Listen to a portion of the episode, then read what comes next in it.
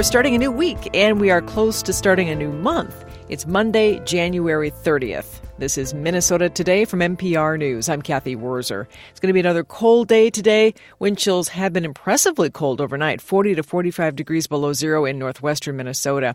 Highs today, 6 below to zero. More in the forecast in a few. There's a legislative hearing today at the Minnesota Capitol on the proposed Fairview Sanford healthcare provider merger. If it is consummated, it would create one of the largest healthcare companies in the region. Ahead of that hearing, members of the Minnesota Nurses Association, some University of Minnesota med school students, and others will speak to the media about their opposition to the merger.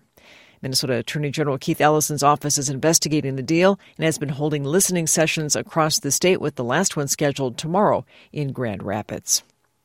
This is the week Governor Walz is expected to sign into law a bill that would further protect the right to an abortion in state law. Early Saturday morning around 3 a.m., and after 15 hours of debate, the Minnesota Senate narrowly approved the bill 34 to 33 after numerous attempts by Republicans to amend the measure. Abortion is already a protected right in Minnesota because of a 1995 state Supreme Court decision. Democrats see a law change as a safeguard if the court ever reverses itself. Activists in the Twin Cities want changes in policing as the nation focuses on the killing of Tyree Nichols at the hands of Memphis officers. Minnesota activists held a march Sunday. Estelle Timar Wilcox reports. About 300 protesters turned out at the governor's residence in St. Paul in temperatures around zero degrees. Speakers called on Governor Tim Walz and the state legislature to end qualified immunity for police officers in Minnesota. Activists tied the killing in Memphis to the history of inequality and police violence here. Trahern Crews is a co founder of Black Lives Matter Minnesota. He pointed to the state's current budget surplus and asked that the state consider paying financial reparations. Minnesota has a $20 billion surplus, but Minnesota also has one of the biggest racial wealth gaps in the country. Video footage released on Friday shows police officers beating Nichols after a traffic stop on January 7th. Nichols died in the hospital three days later. After the video was released, Walz called the footage, quote, horrifying, and said there needs to be a commitment to stopping the pattern of police violence. In other news, a St. Paul man faces sentencing today for trying to kill his former partner at a supervised parenting center last year. Matt Sepic explains. In November, a Hennepin County jury convicted 41 year old Timothy Allen Amacher of aiding and abetting attempted first degree murder and aiding an offender in connection with the shooting of Nicole Lenway outside Family Wise in Minneapolis.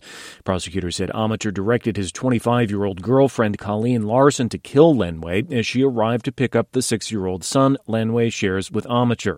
Larson, who faces the same charge, allegedly shot Lenway point blank in the back of her neck. She testified against Amacher at his trial. Amacher has requested a new trial, typically the first step ahead of filing an appeal. He remains jailed.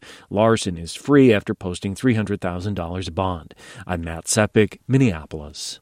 The historic Northrop Auditorium on the University of Minnesota's Minneapolis campus is set to reopen today, nearly three weeks after part of its roof collapsed. To start, the Northrop's east entrance and east side box office will only be open for events.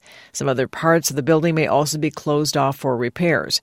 University officials have not yet said what may have caused part of the roof and parapet to fail, but it happened after several winter storms dropped heavy snow on the Twin Cities. It was a pretty busy sports weekend with Hockey Day festivities. Twins Fest brought out baseball fans. Gopher women's basketball team was beaten by Michigan yesterday, 77 to 41. The Gophers host Indiana Wednesday. The Gopher men play at Rutgers on Wednesday.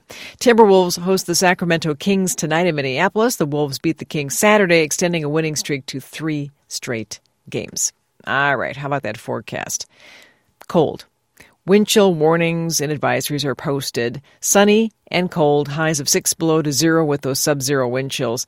Cold night tonight, lows of 9 below to 15 below 0, yes, with sub zero wind chills. Tomorrow, sunny, highs of 2 below to 6 above 0 in the northwest. 9 to 12 above in southeastern Minnesota. If you're looking for more news right now, you can always stream us by going to mprnews.org. You can download our news app. You can tell your smart speakers to play MPR News, or you can turn on a radio and listen to us that way. Hope you have a good day today. Thanks for listening. I'm Cathy Wurzer.